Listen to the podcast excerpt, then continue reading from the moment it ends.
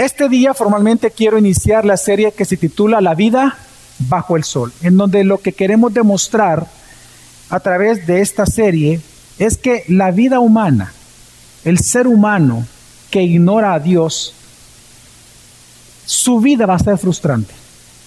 Su vida va a ser un constante decepción tras decepción. La vida que ignora a Dios va a ser una vida fútil, una vida sin valor. Y por lo tanto de ahí viene que va a ser absurda y un sinsentido. Porque ese es el objetivo del libro de Eclesiastés y lo vimos la semana pasada. Pero ahora yo quiero que leamos los primeros versículos, porque hoy vamos a leer hasta el versículo 11, pero quiero que leamos para comenzar los primeros tres versículos de cómo comienza el libro. Y dice así, del 1 al 3. Palabra del predicador, hijo de David, rey en Jerusalén. Vanidad de vanidades, dice el predicador, vanidad de vanidades, todo es vanidad. ¿Qué provecho recibe el hombre de todo el trabajo con que se afana bajo el sol? Si nosotros quisiéramos saber cuál es la opinión del mundo caído, de la naturaleza pecaminosa respecto al trabajo, creo que una frase que lo resume muy bien el pensamiento del mundo es una frase dicha por uno de los más grandes filósofos, dramaturgos de nuestra era. Me refiero a don Ramón del Chavo del Ocho. Don Ramón dijo lo siguiente, esto lo pueden ver en pantalla. No hay trabajo malo. Lo malo es tener que trabajar. Realmente, créame que me sorprendió, aparte que me dio esta frase, me sorprendió de la sabiduría que hay ahí. Porque para el mundo exactamente así es el trabajo. Para el mundo el trabajo es sinónimo de fatiga. Para el mundo ir a trabajar es que todos los días sean lunes. Martes es lunes, miércoles es lunes, nadie quiere ir a trabajar. Para el mundo el trabajo es sinónimo de cansancio, de carga, incluso hay algunos que catalogan el trabajo como una maldición para el hombre. Pero el mensaje que vamos a ver nosotros este día, el mensaje del predicador en este texto es que sin Dios ciertamente el trabajo es vanidad, es decir, va a ser una frustración trabajar, es decepción constante. Es decepcionante, porque él va a llegar a decir que sin Dios nada se gana con tanto trabajar. Por lo tanto, en base a eso, a este mensaje que hay en el texto de hoy, mi objetivo en el sermón de esta mañana es mostrarte que sin Jesucristo no ganarás nada más que vanidad con tanto trabajar. Pero con Jesucristo puedes ganar de tu trabajo hasta para la eternidad, puedes ganar muchas cosas. Así que voy a tratar de convencerte, voy a convencerte de esto que te estoy mencionando a través de dos argumentos que te voy a presentar en esta mañana. El primer argumento que voy a ocupar es que sin Dios no ganarás nada más que vanidad con tanto trabajar, pero con Dios puedes ganar mucho de tu trabajo hasta para la eternidad. En el primer punto, acompáñeme, quiero demostrarles que sin Dios no ganarás más que vanidad con tanto trabajar. Y es que cuando leemos Eclesiastés, el predicador comienza primero presentándose a sí mismo, lo vimos la semana pasada, y luego presenta el mensaje principal de todo su discurso, y lo hace en el versículo 2. Y el mensaje principal de su discurso es que sin Dios todo en esta vida es vanidad. La palabra vanidad, recordemos, significa que es frustrante, que es decepcionante, es un sinsentido, es un absurdo, es efímero, es fútil, no es importante, no tiene peso, no tiene valor alguno. Sin Dios Así es la vida, es vanidad, es frustración para la persona que la vive. Y esto lo vemos del versículo 1 al 2, dice así, palabra del predicador, hijo de David, rey en Jerusalén. Vanidad de vanidades, dice el predicador, vanidad de vanidades, todo es vanidad. Ahora, una vez él deja establecido el mensaje de todo el discurso que como predicador él va a predicar en todo Eclesiastés, el primer argumento que él va a ocupar para demostrar la vanidad de la vida bajo el sol es el trabajo. Él va a llegar a decir que el trabajo es vanidad porque sin Dios nadie gana nada con tanto trabajar cada día. Nadie gana nada. ¿Dónde lo dice? En el versículo 3, que lo leímos. Dice el versículo 3, ¿qué provecho recibe el hombre de todo el trabajo con que se afana bajo el sol? La palabra aquí provecho es, una, es un término económico, es un término realmente financiero. La palabra provecho en hebreo significa lo que sobra o la ganancia. En otras palabras, él está hablando de la utilidad. Y si hablamos en términos ya financieros, él está hablando del retorno sobre la inversión, el ROI.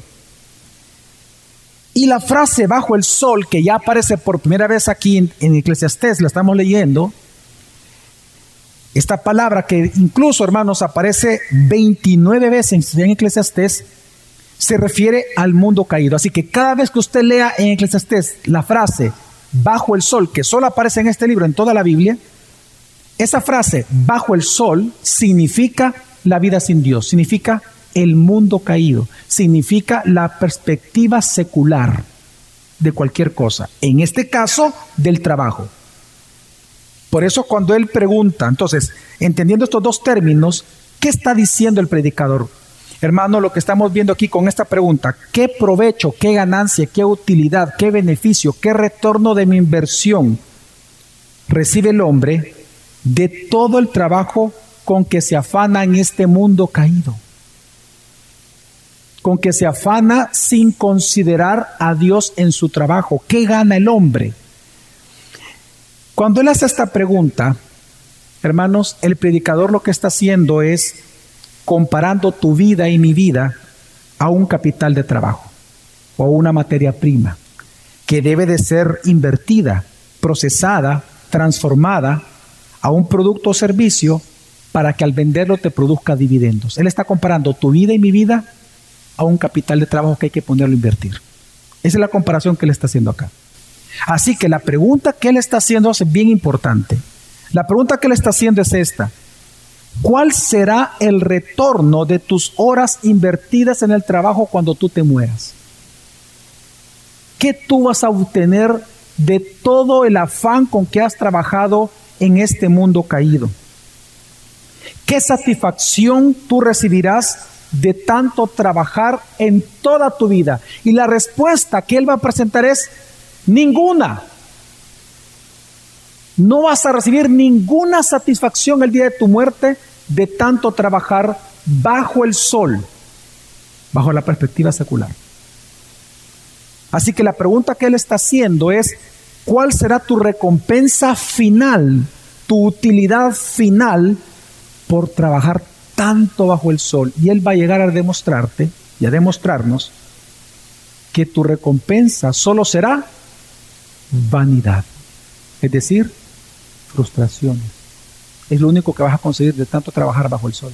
Frustraciones, decepciones, dolor, cansancio, etc. Ahora la pregunta es, ¿por qué?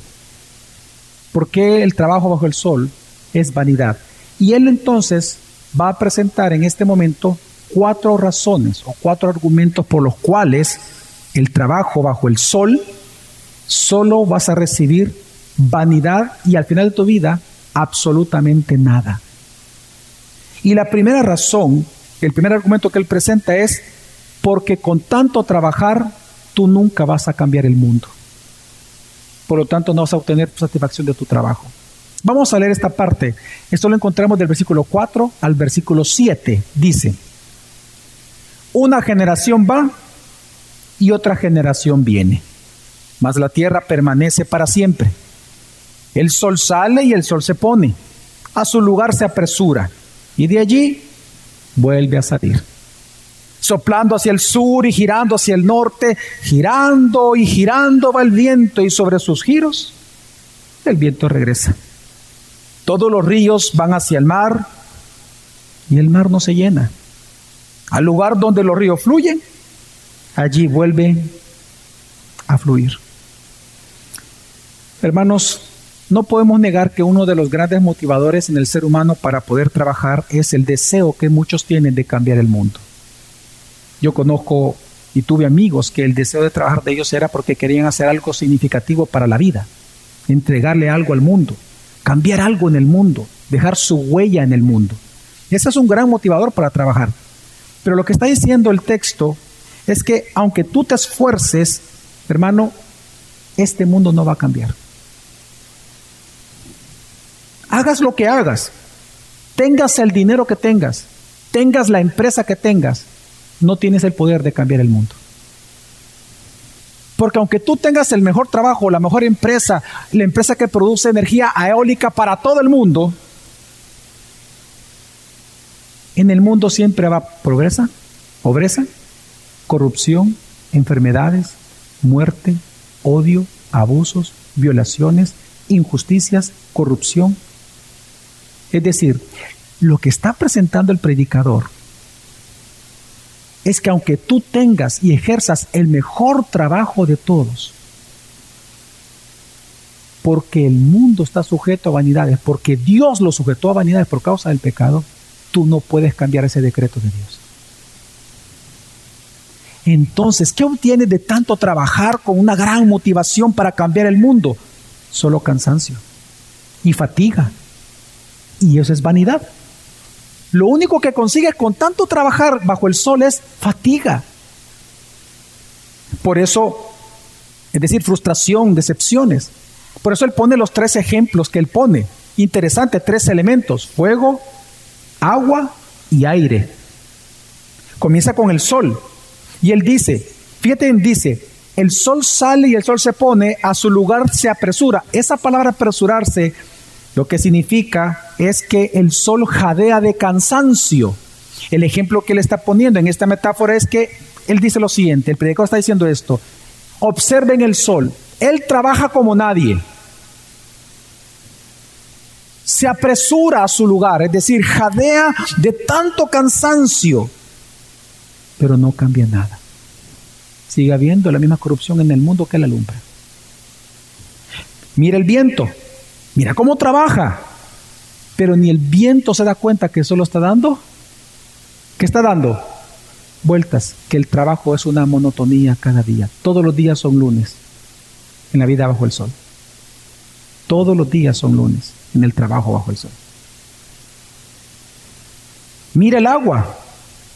Cuánto trabajo y cuánto se esfuerza por llegar al mar porque dice voy a llenar el mar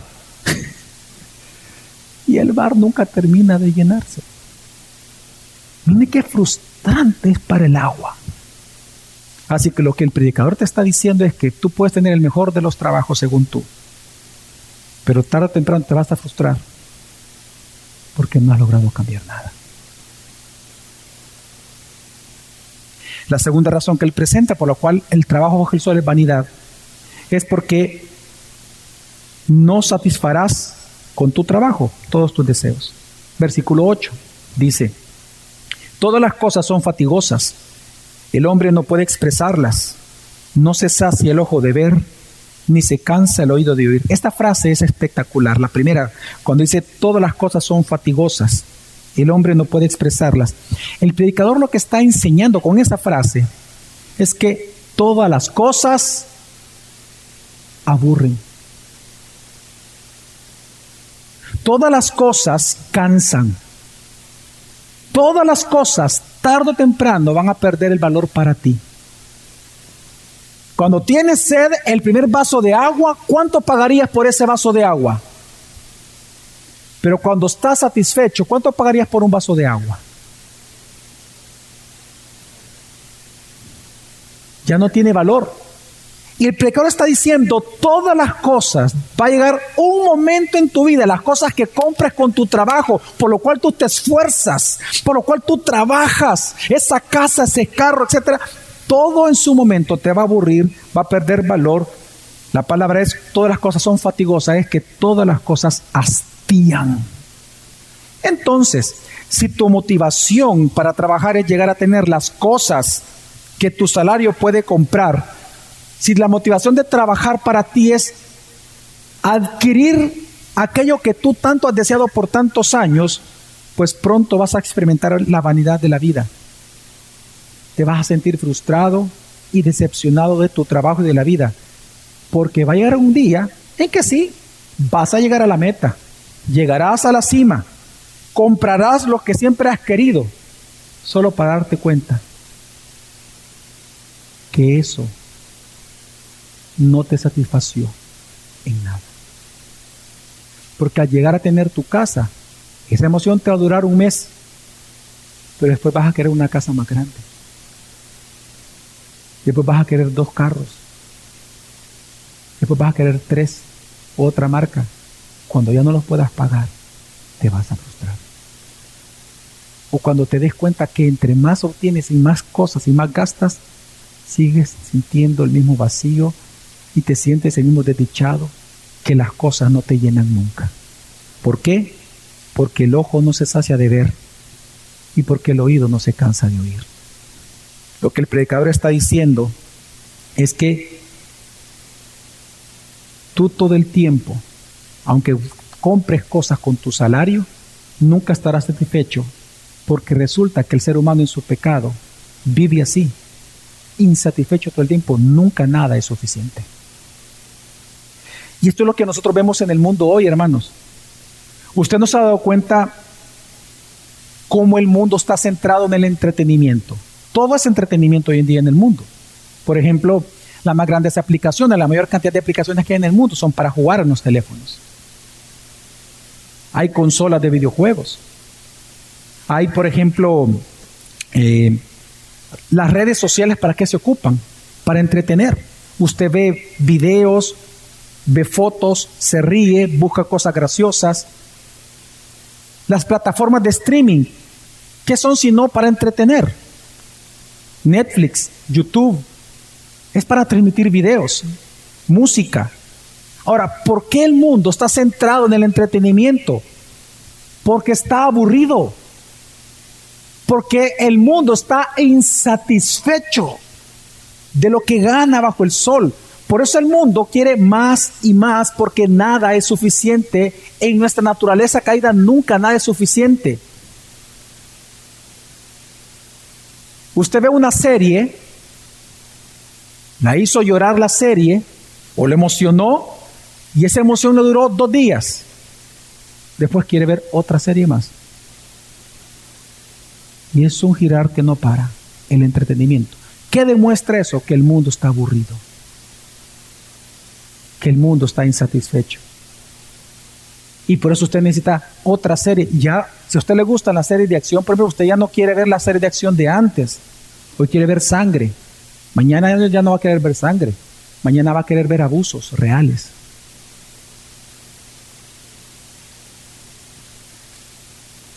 Y eso es vanidad porque tu trabajo no te va a satisfacer en lo que tanto tú deseas. En tercer lugar, ¿por qué también tu recompensa final de tanto trabajar bajo el sol va a ser vanidad, es decir, frustraciones y decepciones? Porque con tu trabajo, hermano, tarde o temprano vas a descubrir que en este mundo no puedes aportar nada absolutamente nuevo. Nada nuevo a la humanidad tú puedes aportar con tu trabajo. Dice el versículo 9 al 10. Lo que fue, eso será, y lo que se hizo, eso se hará. No hay nada nuevo bajo el sol. ¿Hay algo, de, ¿Hay algo de que se pueda decir, mira, esto es nuevo? Ya existía en los siglos que nos precedieron.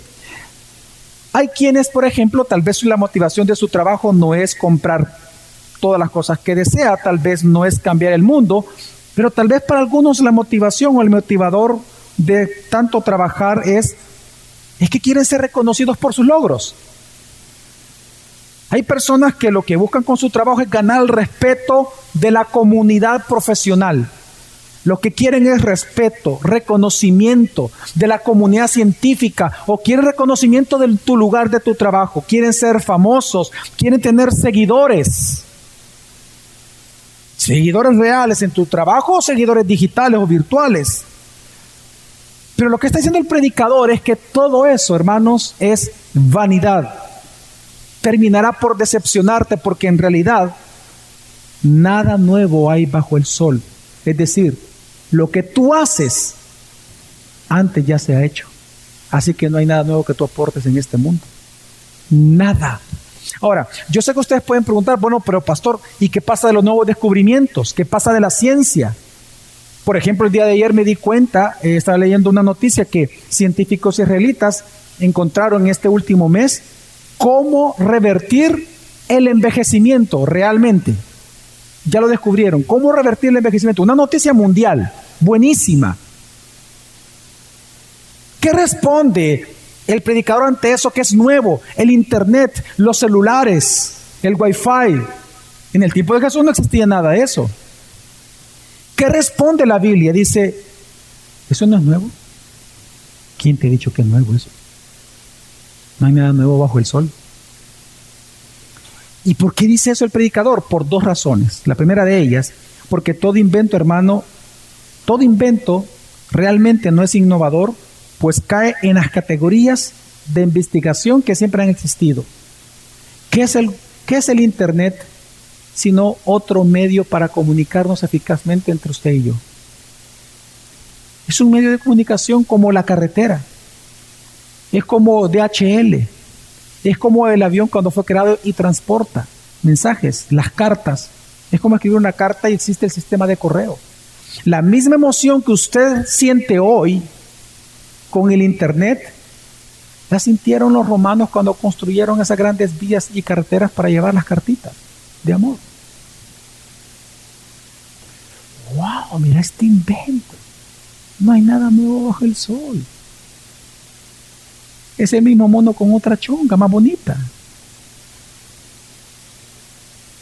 Así, por lo tanto, las emociones son nuevas, pero por cosas que siempre han existido. Pero en segundo lugar, ¿por qué dice el predicador que no hay, nuevo, no hay nada nuevo bajo el sol? Porque aunque la ciencia avance y vengan nuevos descubrimientos, hermanos, no logra hacer que la naturaleza humana cambie.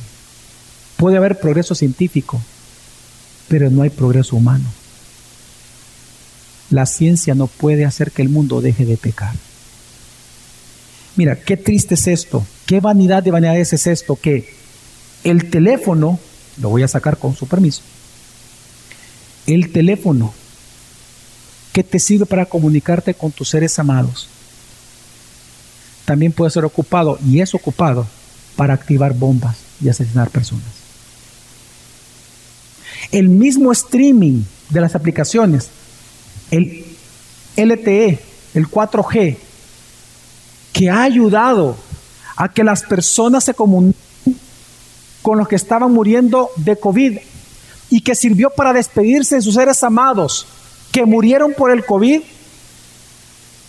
es el mismo sistema y plataforma que la gente ocupa para repartirse pornografía, el sexting. Puede haber mucha tecnología, pero no cambia el corazón del ser humano. Y entonces el pecador dice, ¿qué obtienes entonces de tú querer ser como un Steve Jobs? Nada vas a ganar.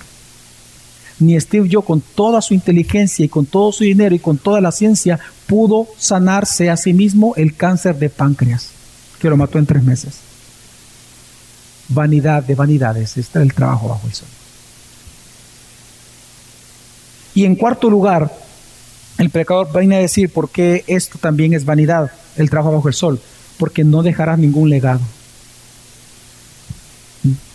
Hay personas que el motivador más fuerte para, para trabajar hoy en día y esforzarse dice que yo quiero dejar un legado. el pecador te va a decir, no es posible. Esa es una ilusión, es como, es como querer ver en un, en un desierto el espejismo de agua y cuando llegas te das cuenta que no hay agua, que todo fue un espejismo. ¿Por qué? Leamos el versículo 11. No hay memoria de las cosas primeras, ni tampoco de las postreras que sucederán. No habrá memoria de ellas entre los que vendrán después. Lo que está diciendo el predicador, hermanos, es que la razón por la que todo te parece novedoso en esta vida es porque todo el ser humano olvida.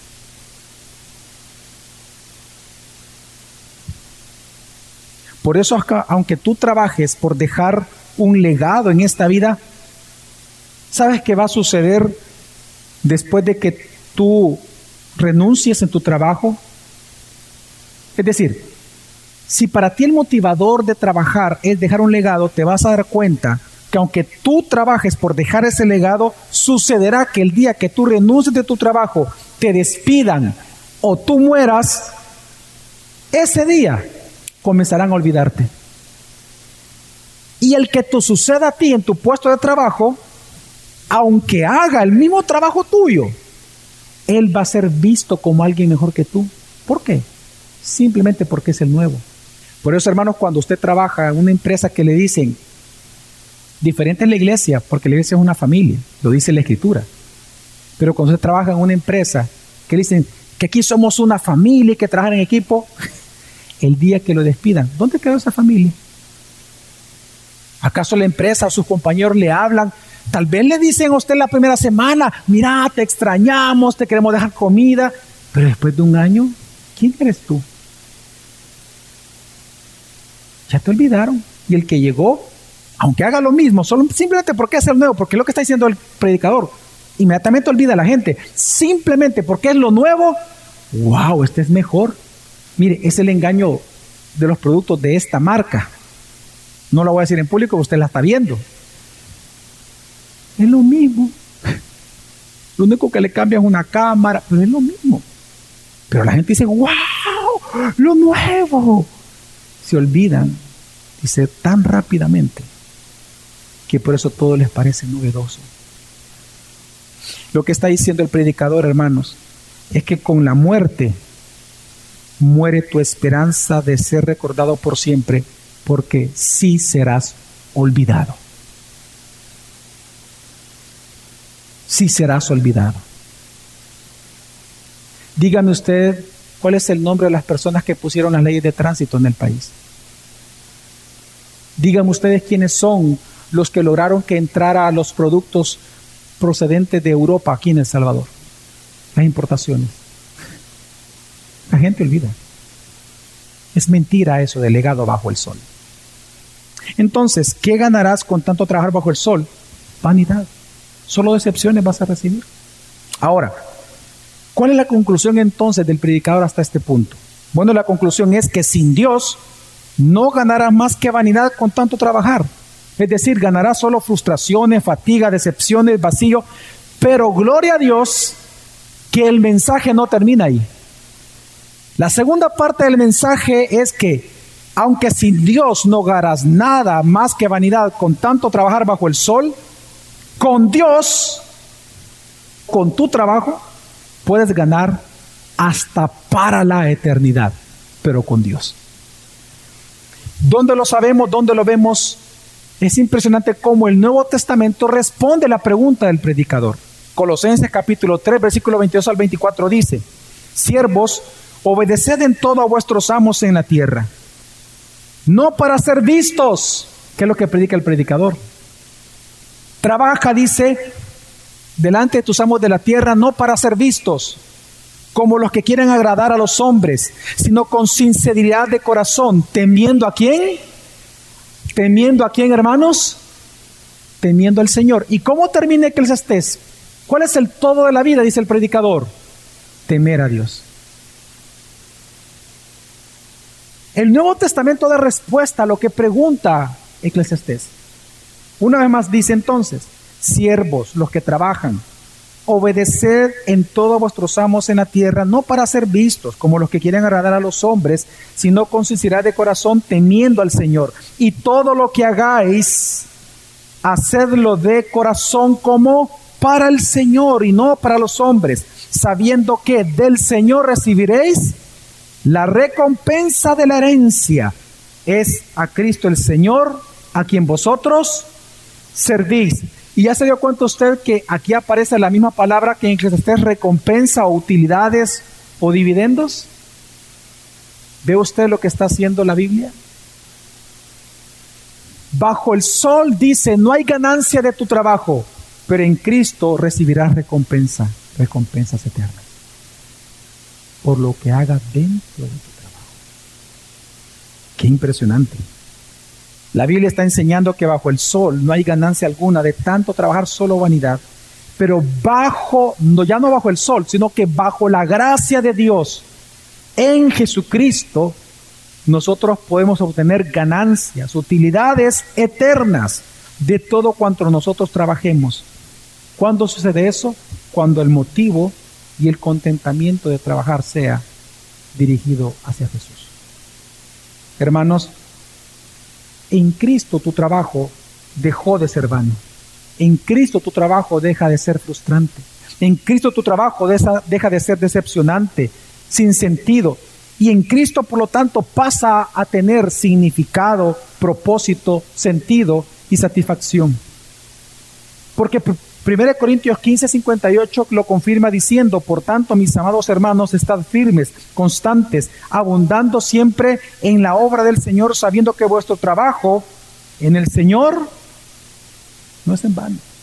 Obviamente el contexto está hablando de predicar el Evangelio, pero en la construcción literaria y según el contexto, lo que estamos viendo aquí, es que lo que está diciendo Pablo es que toda obra que se haga en el nombre del Señor, y eso incluye tu trabajo, hermanos, sí tendrá recompensa hasta en la eternidad. En Cristo sí. Bajo el sol no, pero en Cristo sí. Así que lo que vemos en Jesucristo, lo que vemos es que en Jesucristo, por lo menos, hermano, respecto al tema del trabajo, dos cosas van a suceder en Cristo. Lo primero, el trabajo encuentra su verdadero sentido al fin. Lo que el pecado destruyó respecto al trabajo, en Cristo se recupera, encuentra su verdadero sentido. Hermanos, en Cristo, tu trabajo no es una maldición. El trabajo no es un medio para ganar algo de este mundo, que es el pensamiento secular. El trabajo ni siquiera es para dejar un legado en el mundo para, o para transformar el mundo, sino que el trabajo es uno de los medios para atesorar nosotros en los cielos. Lo dijo claramente Jesús Mateo 6:19. No acumuléis tesoros en la tierra donde la polilla y la rumbe destruyen y donde ladrones penetran y roban. Luego él dice, sino que atesorados en los cielos. ¿Y qué es atesorar? Es que a través del fruto de tu trabajo, por ejemplo, tú sirvas a la iglesia, al Evangelio. Por eso lo pone en un contexto económico el Jesucristo. Tus ofrendas, por ejemplo, cada vez que tú ofrendas, es un fruto de tu trabajo, tú estás acumulando tesoros ¿dónde? En los cielos. Cuando tú le sirves el Evangelio a tu familia, cuando tú le sirves al Señor a través de tu trabajo, cuando tú ocupas el trabajo como una plataforma para adorar a Dios, tú estás acumulando esas horas invertidas en el trabajo, te está acumulando tesoros en los cielos. No lo digo yo, lo está diciendo Jesús.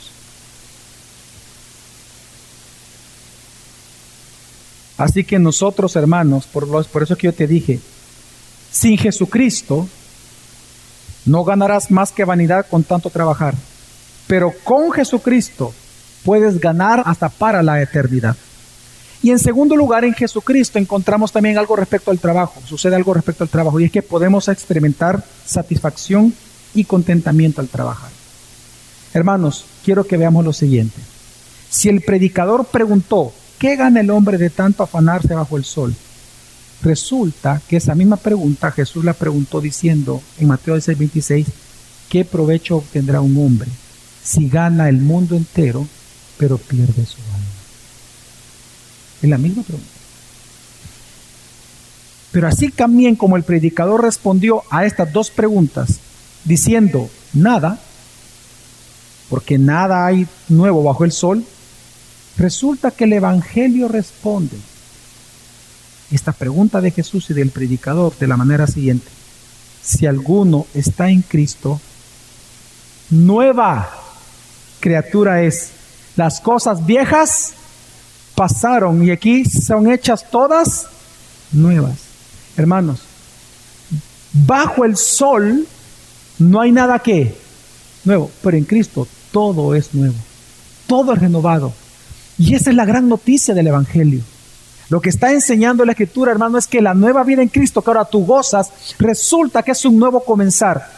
La nueva vida en Cristo, el nuevo nacimiento, implicó nuevos propósitos en ti, nuevos sueños, nuevas metas, nuevas inclinaciones del alma. Resulta que ahora tu deseo es querer agradar a Cristo. Tus deseos están dirigidos a Cristo, tus motivaciones y tus metas están dirigidas a Cristo, en Cristo y para Jesucristo. Cuando Dios te hizo nacer de nuevo y nosotros creemos en Jesucristo, no solamente se nos dio, hermanos, un nuevo corazón para amarle, sino que se nos dio nuevas inclinaciones del alma que nos llevan a querer vivir para Él, por Él y en Él.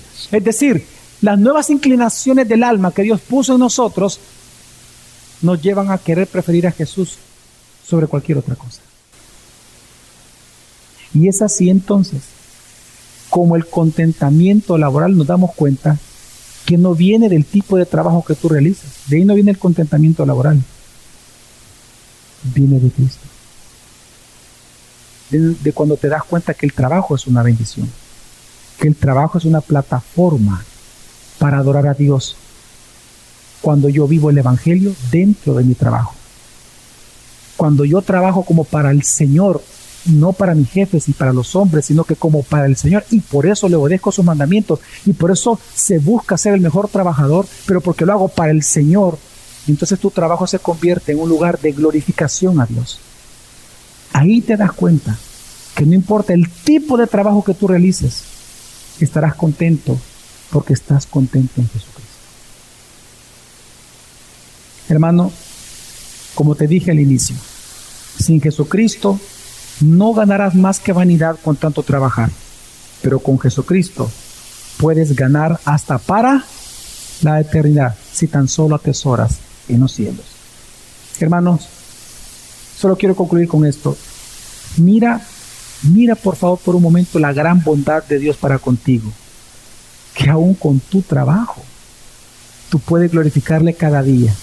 Y de paso, mientras tú lo glorificas, atesorar con ello en los cielos para tu eternidad. Mira cuán gran bondadoso es Dios. Amén. Demos gracias al Señor. Vamos a orar.